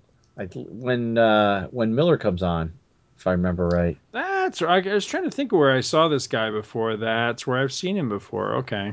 Yeah, there's a big, there's a f- famous cover where he's like phasing through a tombstone, getting ready Yeah. to, to get Daredevil, and in the book, uh, he does something to him that causes him to come back into phase, and he phases inside the tombstone, and it kills him. Ouch. So yeah, that'll leave a mark. So, and then the now, do you think the you think the eye of Agamotto saved him on its own instinctively? That's kind of what I got out of the book. That's the way I read it. They, that Strange didn't even have time to think. It just popped up and blocked the shot to save, um, because it was protecting his his actual body. So and then it just you know gives him the the big hairy eyeball, stares him down. No, redirects the energy back on him. Poof, no more Deathstalker. Um, I guess the cover, I I like this cover. I think it's like a classical, you know, for for this era. Um, Deathstalker looks really pretty freaky. You only have just his eyes showing and his his, his cool his cool hat. Um, I'm gonna go for the cover. Hmm, I'm gonna say a B plus. And interior art, I, I love it. I'm gonna probably. I'm just gonna say A for the interior art. I I, I got no no complaints here. And the story for a what is this? I think this is like an 18 page story, and there's a lot to read here. Because I remember Paul, you you you and I were talking one night about it, and there was there's like 10 panels on one page, nine panels on another. You got a lot of book for your money right here. So I- mean, now is it a above average story? I'm gonna say it is, and I'm gonna give it a B because it ties into. I like how it ties into other books and builds more on the on the on the universe. So I guess overall, I'm gonna give this. Uh, I'm gonna give this. A, I'm gonna give it an A minus. Screw it. I'm going with A minus. All right. Well, I love the cover. I think it's a great, just moody cover. My biggest criticism of it is that he's that Deathstalker has little sparkles on him as if he came out of Twilight. Uh, but but since it predates Twilight, I won't hold that against him. uh, I, I'm gonna say A on the cover. I really really like it. The interior artwork I like a lot, but not quite as much as I like the cover. I think some of the angles that are chosen and some of the positioning of the characters is just not choices that I'm totally on board with. So I'm going to drop it to a B. Still, still very good, but not as good as as I thought it could be. And I think story wise, it's like you said, there's a lot going on, but it's it's a fairly easily read, easily understood, self-contained story. I'm going to say above average, also a B, and give it an overall B plus. Mr. G. Um, yeah, that's that's probably where I would go as well because I was thinking B plus on the cover. Um, it always bugs me when the when the main characters are, are not fully visible and and both Doctor Strange and Nighthawk are, are turned away from the from the reader. So if this was your first issue, you're not even really getting a full look at the two heroes of the book. So a little little bit of a point off there, but I do I do really like the cover. I'm surprised that I like the interior art so much because I really don't like Tom Sutton and Ernie Chan Chua. He's you know he's very hit and miss for me, but uh, I, I think what it is is it's because of what the book is. You know, it's it's a it's a magical mis you know uh, mystical book. So in that aspect, um, I think the art really suits the subject matter. So I like it quite a bit. I'll, I'll say a say a, a, a flat uh, B for that. Um, and then the story, I, I, didn't get a chance to fully read the story. I, I kind of you know skimmed along with Bill's synopsis, but I can't imagine I wouldn't dig it because I don't think I've ever not liked a Roger Stern story. He's just one of my favorite comic book uh, writers. He's just you know just a hell of a writer. So uh, you know just from what I've gleaned of the story, just flipping through it uh, and along with the synopsis, uh, again, I'd, I'd go a B here. So I, I, think pretty much a B all around on this one. All right. Mm. So much for Doctor Strange. so the next book on our list is in honor of the fact that this episode is going to go up right around the time of Thanksgiving. And as we discussed before we started uh, the actual episode, uh, between us, we're only fully aware of one Thanksgiving issue of any book. There's probably others out there, but we couldn't think of any off the top of our heads. So I took JSA number 54 of January 2004. Uh, cover price is a whopping $2.50. Cover is drawn by Carlos Pacheco along with Jesus Merino and J.D.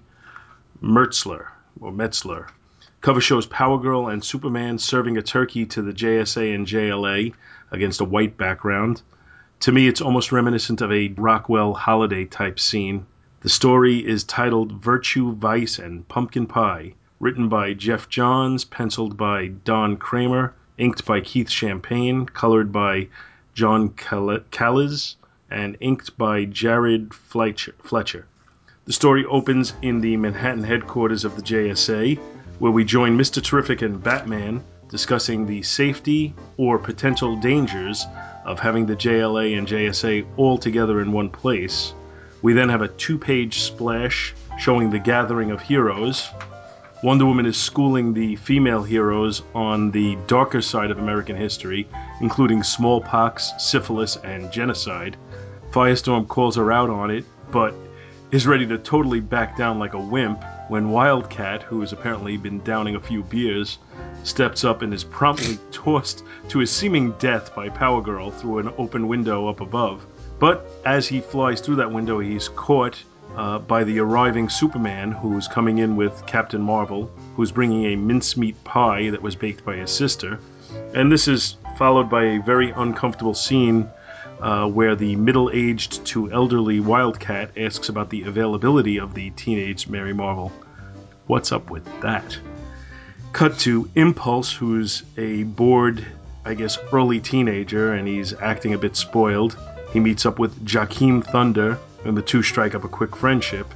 As all of this is going on, Batman is fretting on who is on monitor duty, and that role is being handled by Dr. Midnight, who is visited by Black Canary, and the two have an apparent, at this point, uh, apparently have had some type of hookup and are Wait, whoa, whoa, hashing whoa. out their relationship.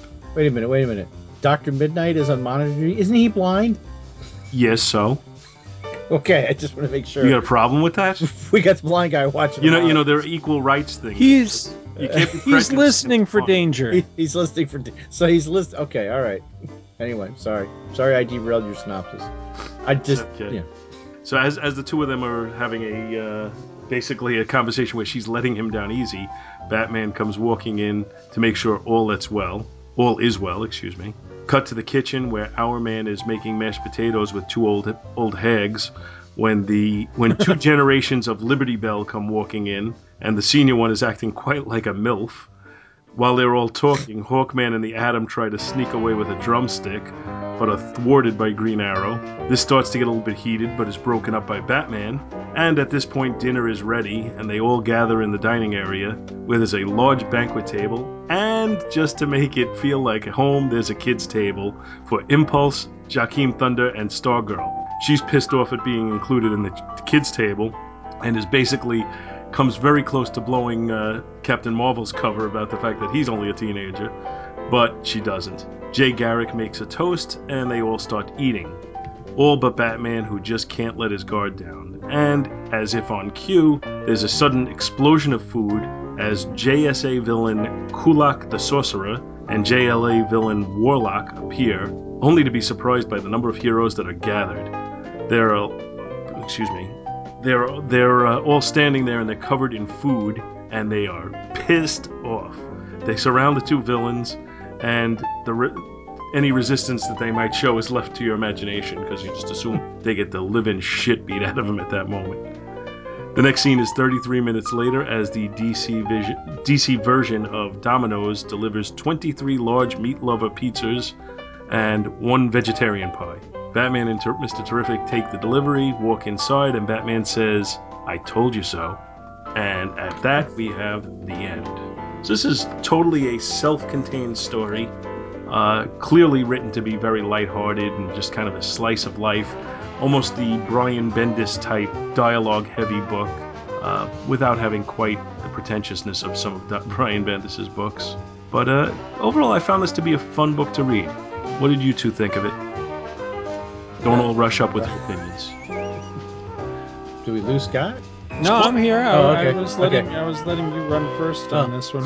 And Oh, okay. doing a fine job, he is. Oh, I, I, I was still just scrolling through. I was just looking. I, um, yeah, I mean, it's nice to have.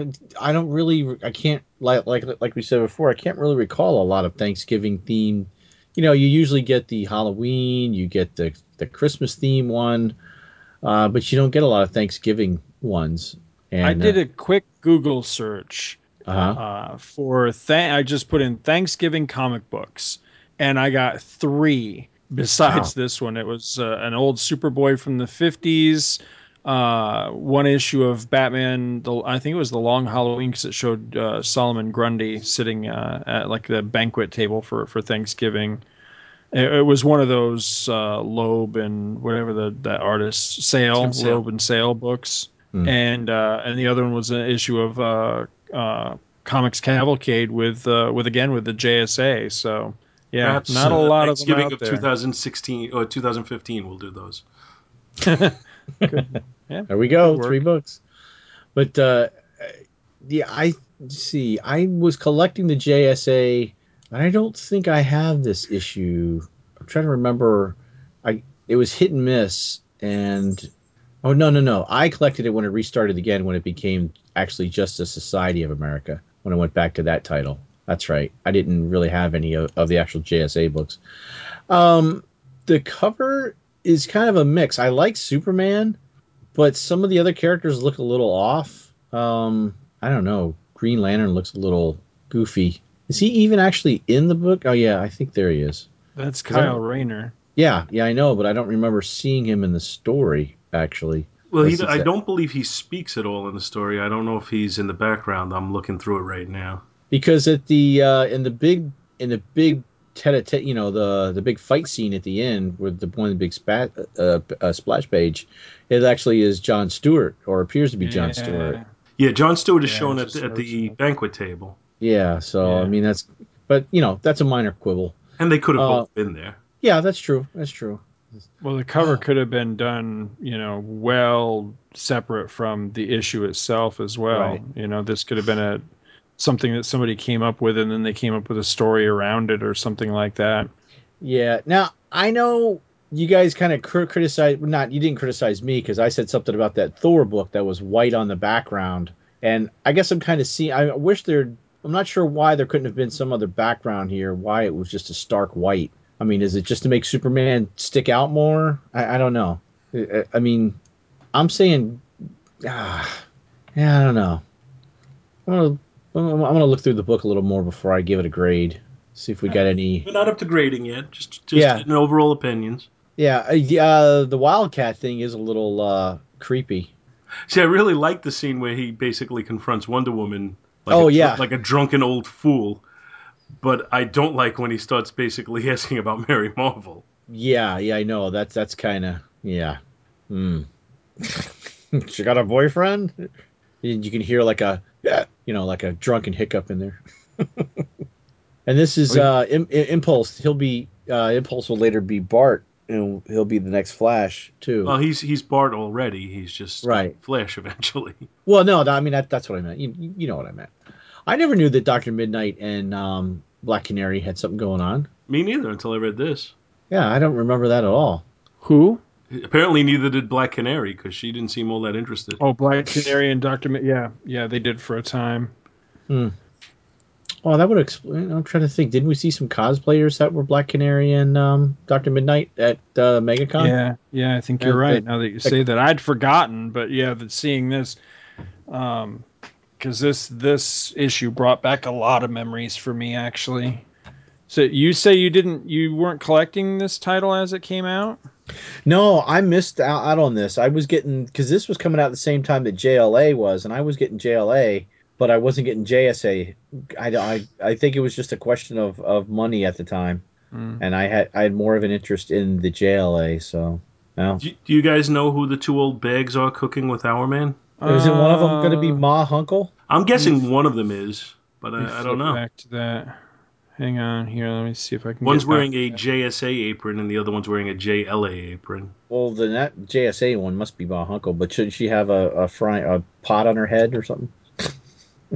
If she was the Red Tornado, right? Well, the the the one in the blue is he says Mrs. Scott, so that's got to be Alan Scott's oh. home. okay. And then the other one, yeah, Or she could be your wife, that's probably Joan Garrick. Hmm. possibly. They really Yeah, are 'cause- two uh, elderly looking things, though. Yeah, because Ma Hunkle was more, you know, she's built like a tank. You know, she's she's a you know a very large woman, so I don't think it's either one of these women here. Is yeah, she my in guess here? would be that that's uh, who Ma Hunkle. She may Yeah. not have joined the team yet because she does come in eventually. I want. I thought Oh, it was okay. earlier than this, but maybe not yet. I, ca- I can't remember. I am so overdue for a read of of this title, but I don't know that I'll be doing that anytime soon. Because I, I tell you, my my initial reaction when starting to, as soon as I, I realized the book that Paul selected, I, I was like, oh yeah. And I started reading it, and uh, and my first thing right off the bat was just, you know, it was like coming home. You know, it's just it made me so happy because I never missed an issue of this. Um, I always saw this title as a as a direct outgrowth of James Robinson's Starman, and it had a lot of the same feel in the in the beginning. And of course, that feel mutated over time because this book was much more about you know family and the the legacy of the DC universe and everything, and really, really, really embraced all the best aspects of that of you know that rich legacy of of DC and you know being the first super team but also being a family title and all that but then somewhere in the process of, of rereading this again you know by the time i got to the end of it i just found myself kind of depressed because it's all gone, you know? And all the goodwill that was generated by this title, especially by Geoff Johns, you know, when I when I allowed myself to think about the state of DC now and especially the state of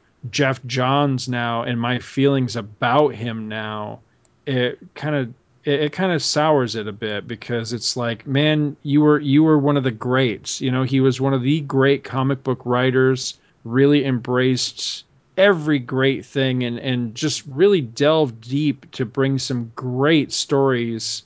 You know, utilizing these really obscure elements of DC history and DC past. And then I just I, I look at where DC and Geoff Johns are today and i'm like what what the hell happened you know Mhm. how, how could you how could you just turn your back on all that and allow the pure shit that's coming out these days to, to happen and it's not just even standing back and allowing it to happen i mean he had an active hand in in destroying all of this in a lot of ways you know i, I look at uh, i look at infinite crisis and especially you know there's that issue i think it was one of the um one of the Legion of Superhero tie-in titles where he basically, you know, flipped the the readers off at the end of it. Uh, you know, with the whole thing of Superboy Prime, you know, being uh, of you know not even I was going to say thinly disguised. He wasn't even disguised, really. He was he was Geoff Johns' uh, interpretation of his own readership. Wasn't that wasn't that Morrison? No, that was Geoff Johns, and uh, and I've never felt the same way about him. I thought And that was uh, okay. My mistake. I thought that was Morrison. No, you're thinking of uh, of uh, Final Crisis. That was Morrison. Yeah, I, I I thought that issue with Superman, Superboy Prime was Morrison, but I guess I- I I'm mean, I- mistaken. I could be wrong. I mean, I uh, No, uh, Final Crisis Legion. Of, are you talking about Legion of Three Worlds? Or are you yeah, talking that was it. Yeah, Legion of Three Worlds. That's Yeah, it's Geoff a script- Johns. isn't scri- scripted by Geoff Johns. Yeah. There you go. Okay, so, And- hold on. Somebody mark this down. I was wrong once. But you know, But- I, I don't but- want that. But. Superboy was a villain prior to that. He had been turned into a villain prior to the Legion of Three Worlds. Right. No, no, I'm not talking about the whole villain thing. I'm talking where who who wrote Wanted? Who you remember that series? Oh, series? that was uh, Miller. Millar. Mi- yeah, Mark Millar. Remember at the end, I don't know if you guys have ever read it, but at the Yeah. end of that book, I hate that ending. it, yeah, exactly. He literally flips the audience off. It, it says something like, "Screw you, I've taken your money," and that's exactly how I felt at the end of Legion of Three Worlds. Because while he doesn't, he doesn't literally flip the audience off. Figuratively speaking, he does because he comes right out and slaps you in the face with the fact of here's what I really think of you people. And it was an insult. It was a huge insult because it was essentially him saying, I, I'm going to do what I want to do, and I'm not going to let history and tradition Oh. and sentimentality and everything stand in the way of, of the direction I want to take all this. And it hurt. It hurt coming from a guy that when you read stories like this one, and the, the entire this entire series of JSA is just like this issue in the fact that it's it's rich in DC history. He has an obvious love and respect and appreciation for these characters.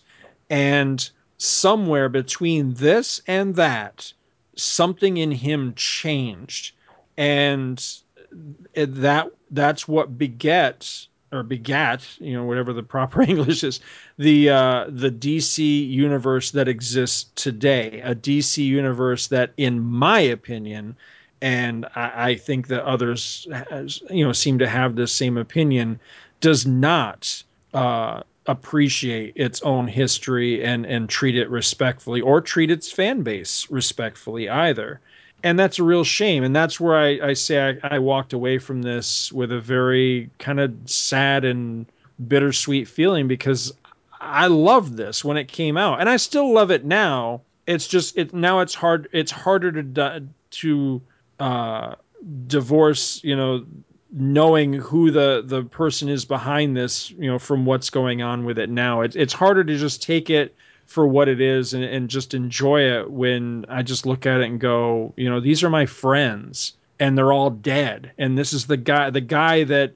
gave me this great story of these friends is the guy that killed them. And that's hard, you know, that's that's that's rough, you know, mm-hmm. that feeling. But it, it is literally true. I mean, he and I think more than anybody else involved with all that is the one responsible. And it it just sucks to to have uh, really I mean, I was a huge supporter for Geoff Johns and and really trumpeted, you know, his uh, his talent and everything, and you know, kind of feel uh, kind of feel betrayed in the long run. You know that that he turned out to you know do the things that he did with these characters and with this universe. I've never really. Uh, Never really forgiven him for that, I guess I should say. Which I guess maybe seem a little harsh, but you know, just being honest. Well, Yeah. he- here's I was gonna just to say I, I can't blame you for feeling a little betrayed by that, but I could still look at the story in a vacuum. hmm Mm. I mean, taking the story on its own merits without any of that, um, it's a great story. It is. It is a super solid story that uh, that I really appreciate. So, I mean, my grade is, uh, you know, story wise, my grade would be a, a straight up A, possibly even an A plus on this. It gets a couple points off for for maybe a little bit of weirdness here and there, especially the thing with Wildcat that you pointed out. So I'll say an A straight up. Uh, the art's a completely different story. The art, strangely, seems very amateurish to me um, on the interior. Um, so I'm I'm not really a fan of the art. It's it's wonky in a lot of places. Um, so I'm not I'm not even I would say maybe a C C minus. I'm just not a, a fan of it. The cover though I love. I think the cover is an iconic image, and I suspect the cover is actually an homage to something else. I want to say to Turkey. um, oh, what's what's uh, Rockwell? I want to say Rockwell. I don't think it is, but it. I think it's supposed to be evocative of like a Norman Rockwell. Uh, um, but Oh, I like thought it. I, I the hmm? I thought you meant the singer from the '80s. Sorry. but you know, I hadn't even noticed the negative space though until you said that. Yeah, all that negative space. it- I guess it would have to get points off for that as well. So maybe a a B minus. Because yeah, I, I hadn't thought of that.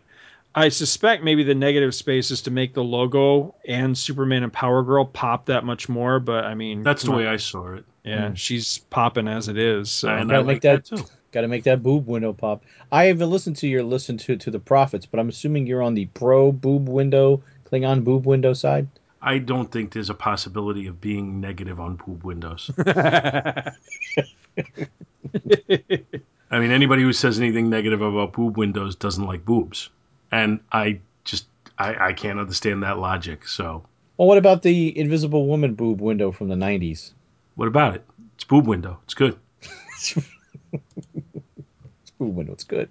Uh, touching back on what you said about The only Legion people who should not have boob windows are your mother or your daughter or or me. or your grandmother.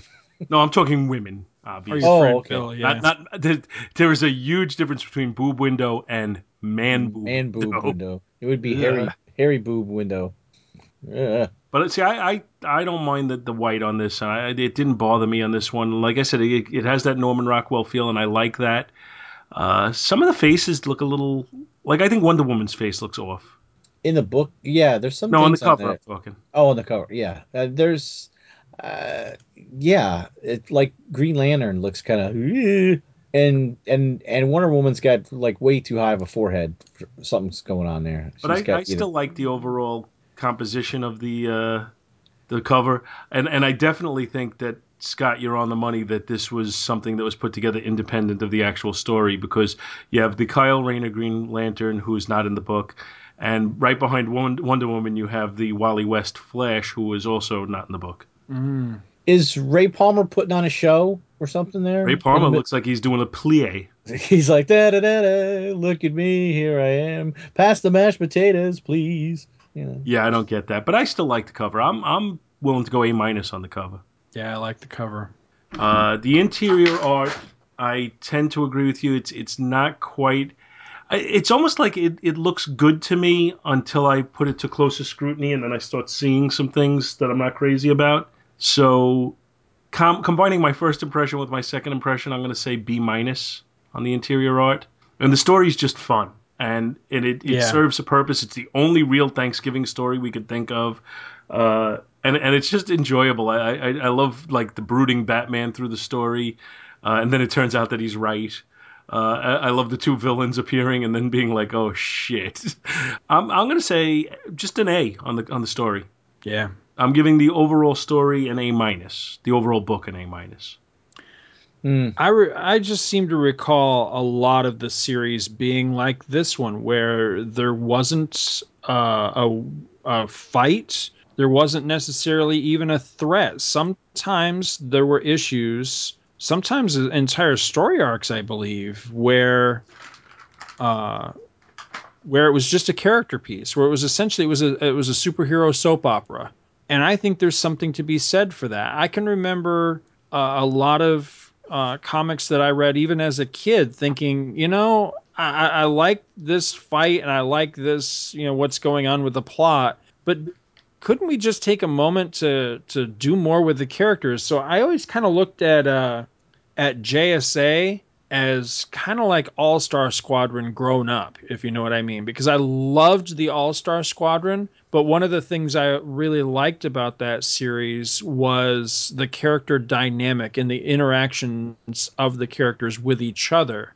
But that comic being very much entrenched in the era that that it was being created in in the 80s every issue had to have a fight, had to have a villain, had to have a big world threatening plot. And so those things would steal page count away from what I really enjoyed, which was the human interaction. Mm-hmm. And JSA is from a completely different era where you could get entire stories that were just that. I mean, yeah, you have you know those two supervillains show up in this one, but you know a, a, a punch is never thrown and it's done very much for comedic effect that's really effective it really works and so essentially this is a family story you know and and you know telling uh, a very human story and and just a lot of little beats a lot of little moments that make up the entire story as a whole and i love it Yeah, I, uh, totally agree. I thought so much of this series. I, I really did. It was it was great from start to finish. And uh, it's funny, you know, Bill was saying that that he didn't really discover it until um, Justice Society of America, which was the the follow up um, after this series ended. Then it became Justice Society. Uh, Bill, I'd encourage you, buddy, uh, snag these back issues as you can find them because if you like Justice Society, I think you'll like this m- that much more. Because not that Justice Society wasn't good, but it wasn't as good as this was. Th- this was really the series, and this one, this Yeah. one ran. I don't know.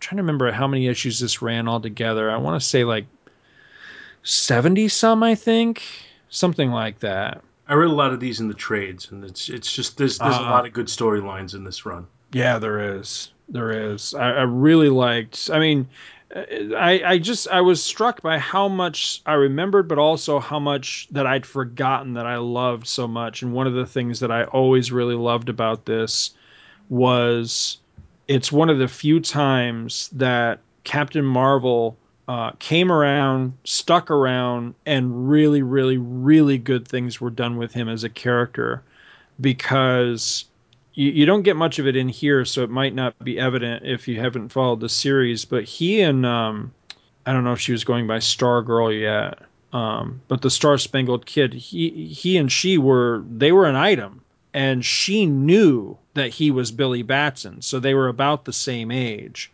And that was a really good storyline that went some really interesting places because there was uh, an issue. It's got to be after this where Jay Garrick essentially sits Marvel down and says, you know, it's come to my attention that uh, that you and uh, and Stargirl have this thing going, and he goes, you know, we we can't allow this. She's she's a minor, and so later Billy as Captain Marvel has to go to her and call it off, and she's crushed. She's absolutely devastated. And she's like why did why don't you tell him? Why didn't you tell him that we're the same age and that you're you know you're a teenager just and he's just like i can't. I can't do it. He goes because every time somebody knows they treat me differently. And he goes they'll they'll just see me as a kid and he goes, "I I have to be on the same level as them." And it it was it was so powerful a story that it was breaking her. It was breaking both their hearts, but it was really killing her.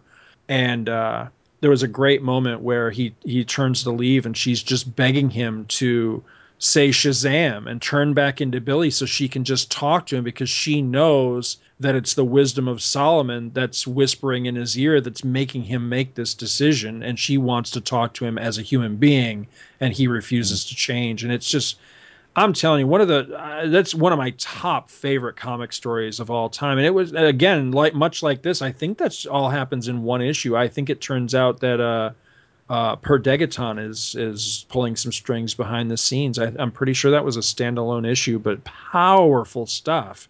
Because again, there was no fights at all. It was just all human interest stuff, but really, really powerful stuff. It really showed the power of what you could do um, when you got past the fact that these were people in tights and capes, you know, and, and really tell, you know, human interest stuff. Really good Ye- stuff. Yeah, but if it was a Per Degaton story, then nothing happened at the end. oh, went back to status quo. I have a nitpick question. Uh huh. All right. Obviously, this takes place in between Crisis on Infinite Earths and Infinite Crisis and all that, right? Right. Mm-hmm. Multiverse is gone, right? Why did they mention Right. Earth 2? Right. I was wondering that myself. Scott? I think I was wondering that too as I was rereading this. I was uh, that kind of threw me. I'm like, whoa, wait, we're Earth two. I, the only thing I can think is that this may be post, and I hate to give this book a plug, but this may be post Earth two by Grant Morrison. Oh, that's where, right. Where in, where in Earth two at this time was like the um, negative, the was an- was basically Earth three of the old pre-crisis universe. That's, That's my right. guess anyway. The Crime call. Syndicate were Earth? Good call. Yeah. Yeah. Yeah, Okay. and uh, and the the reason I hate to give that a plug is, man, that book sucks. Yeah, I have a copy of it. It does. Yeah, I, I got the hardback. Oh, That it's is the only book. comic. That is the only comic in in over thirty years of collecting comics and tens of thousands of books that I own. That is the only comic I ever returned to the store for my money back. I, I bought it from a you know one of those booksellers like I don't know B Dalton or something like that. I, I bought it the day it came out, took it home, and was so anxious to read it. And I read it, and I'm like, this is shit. And I went right back to the store with my receipt. I'm like, I'm sorry, I'm gonna need my money back because this is toilet paper. So Yeah. Um, be, before I give my grades, I just glanced real quick at the synopsis for Legion of Three Worlds, and I think I know what what you're saying. Like, might uh, upset you, and I'll just read the last paragraph here real quick. It's it's Mhm. real short.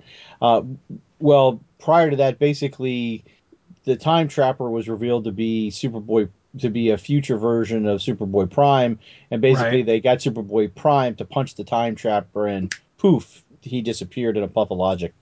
So anyway, it says, meanwhile, an apparently powerless Superboy Prime wakes up on the reborn Earth Prime. He is reunited with his parents and his girlfriend Lori, who are all horrified by what he has become, having read all the comics he has appeared in since Crisis on Infinite Earths. Superboy Prime begins to live in his fearful parents' basement while reading the last issue of Legion of Three Worlds. He then turns and talks to the readers, insisting they knew he was meant to be Superboy before Connor. He then proceeds to troll the official DC Comics message board on the internet, remarking, They'll never get rid of me. I always survive. So, were you taking that as in Johns was kind of poking the bear at the readers or the people on the internet and their Mhm. comments? Absolutely. And Well, my So- understanding, as I recall, and again, you know, my, my memory can be faulty. So if somebody else knows differently, feel free to, to write in and, and correct me on this. But here here's how I remember the sequence of events: is that issue came out, and a lot of fans kind of looked at it and said, "Is he taking a shot at us?" And then eventually, in some interview somewhere, Johns confirmed that yes, uh, he was not a fan of fanboys and he wasn't a fan of the internet and uh, the way that the feedback process had changed from the old letter column days to where now people would go onto message boards and stuff and post their their opinions and everything. And so Superboy Prime in this particular instance was he he was uh, treating Superboy Prime as uh, the, The fanboy. fanboy. audience that that you know as he saw them. So yes, this was Hmm. him taking a cheap shot at his own readership.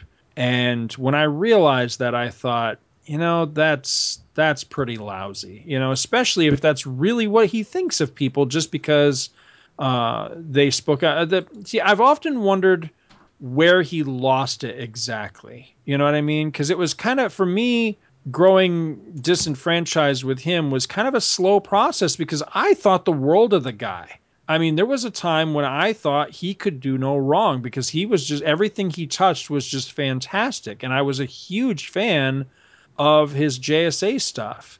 And he was the one that made me interested in Green Lantern for the first time, really, in ever. Because his Green Lantern stuff was fantastic. You know, he was doing, um, oh shit, what was the fir- that first big Green? Lantern? No, that that Oh. big crossover event. Uh, Uh, not War of the Green Lanterns or the Sinestro Corps War. Sinestro Corps War, yeah. Yeah. and everybody that, that was on everybody's lips. You know everybody kept talking about how and i was like i just got so tired of hearing about it. I'm like all right i'm gonna have to check this out. And right around the time that i decided well you know i'll check that out at some point i stumbled into all of the issues of it at some uh, i think it was at titans. Uh, and it was uh, i mean this was at a time when this thing was demanding like crazy friggin prices on ebay Yet I stumbled into like every issue of the series at uh, I'm pretty sure it was a Titans for like 50 cents a book.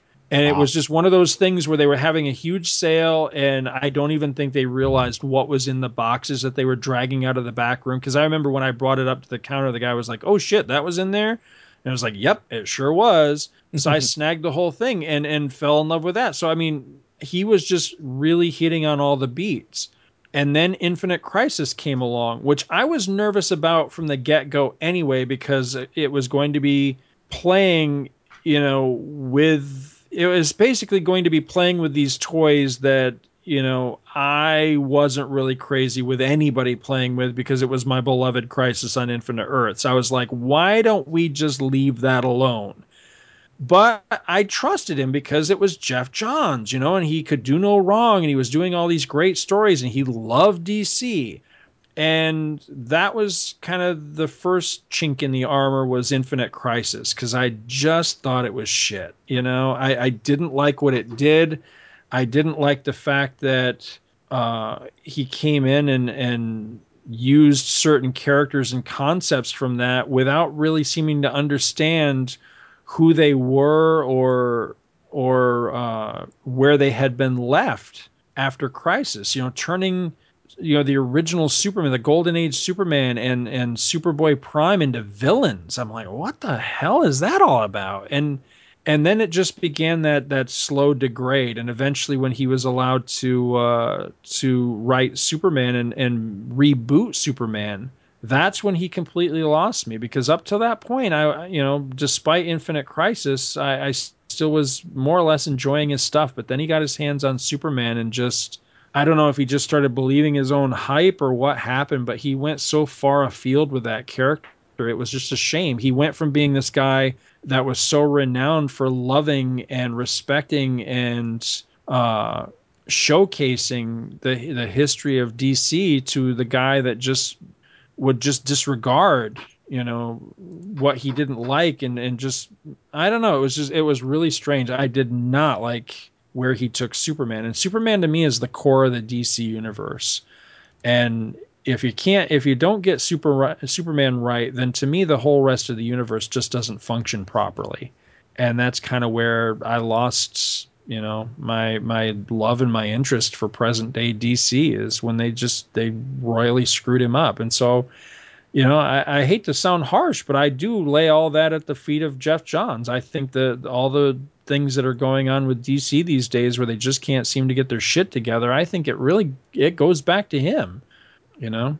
He's uh he's the guy that that made those changes. Well, he's the guy who they basically look to for the direction to go in the future. exactly Him, him yeah. and Jim Lee. yep Yeah. yeah So, And it's a so uh, shame. just where, where do you guys fall on this specific issue, letter wise, though, grade wise? Um, for the cover, I'm I'm uh, it just there's certain things about it. I'm gonna go with hmm, B minus, and that's probably being generous. Um, probably because I'm liking the rest of the book. Like you guys with the story, uh, um, the story's an A, a solid A. Mhm. The interior art, oof. all right. The picture of Wonder Woman right after the double page, where they're all where she's talking to um, the girls and Firestorm's there and Ted's drinking at, at the table. That very first panel, the top of it, that looks like a JRJR version of Wonder Woman, doesn't it? With the face, doesn't it look like a John Romita Jr. face? Which You're page is talking this now? just saying, "No sisters, you misunderstand me." Is that the one? Yeah, yeah. The Well, yeah, it, it does kind of. But what I'm noticing is that then the picture that's in the background that is either her or her mother, Mother. she actually she actually looks black. in Just get the nappy hair. Yeah, and then and then the next one below that she she's uh, she looks oh it's just it's way off she's, she's never a man, been baby. yeah she looks like a man she's never been that you know um, and then at the one at the bottom of the page she's got an elvis sneer Thank you very much. thank you thank you she's you know then the next page wonder girl uh uh, uh power girl has a freaking elvis billy idol lip going I'm like, what? It's like they just keep reusing the same. And then the following page later, freaking Wildcat's got an Elvis sneer when he's talking to. uh, Yeah, I, C C for the art. I'm I don't like the art here, so I guess that's gonna round it out to about a B a B plus for for me for this book. Cool. Well, are we ready for our last book? Uh, honestly, I'm thinking we've been going for about two and a half hours. Even edited Yeah, I know. down, this episode's going to be close to two hours. Would you mind saving that book for next time? Oh, you're killing me! You're killing me! I. Oh man! Well, I mean, Because I'm getting, I'm, Uh, I'm actually kind of beat. I want to call it a night. All right. I haven't had a chance to read it. I'd like to read it because it looks like it's really in depth. But I mean, I, I don't know. It's your guys' call. I I mean, I'm Uh, you know, I, but you know what? If if, got if, it. If you're I- willing to save it, then we get to say next time on an all new Back to the Bins. Like it's no laugh at all.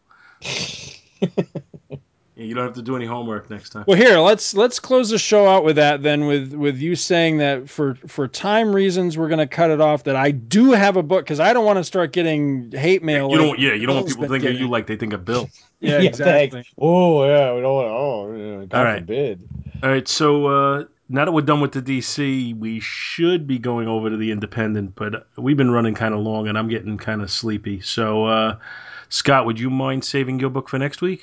No, that's fine. So I do have a book prepared do- with a synopsis, so I just want to make that clear. you- You're not Doctor Billing the podcast. Send, send all hate mail to care of Dr. Dr. Bill. Bill. Doctor Bill. That works. That works. Thank you so much for listening to our show, and we hope you'll join us each and every week for more good old fashioned comic book back issue awesomeness. You can contact Back to the Bins to leave feedback, comments, questions, suggestions, and criticisms via email at backtothebins at gmail.com or by visiting the Two True Freaks podcast group on Facebook. Back to the Bins is produced in association with the Two True Freaks podcast, which you may find at www.twotruefreaks.com and is a registered trademark of DeMonzo Corps of Milan, Italy. All rights reserved. Take a moment to stop by and support their other fine podcasts, won't you?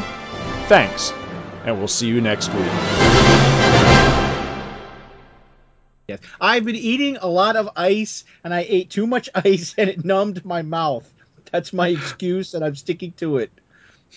I'm sorry. I will not chew ice before I do my book anymore because it just is terrible.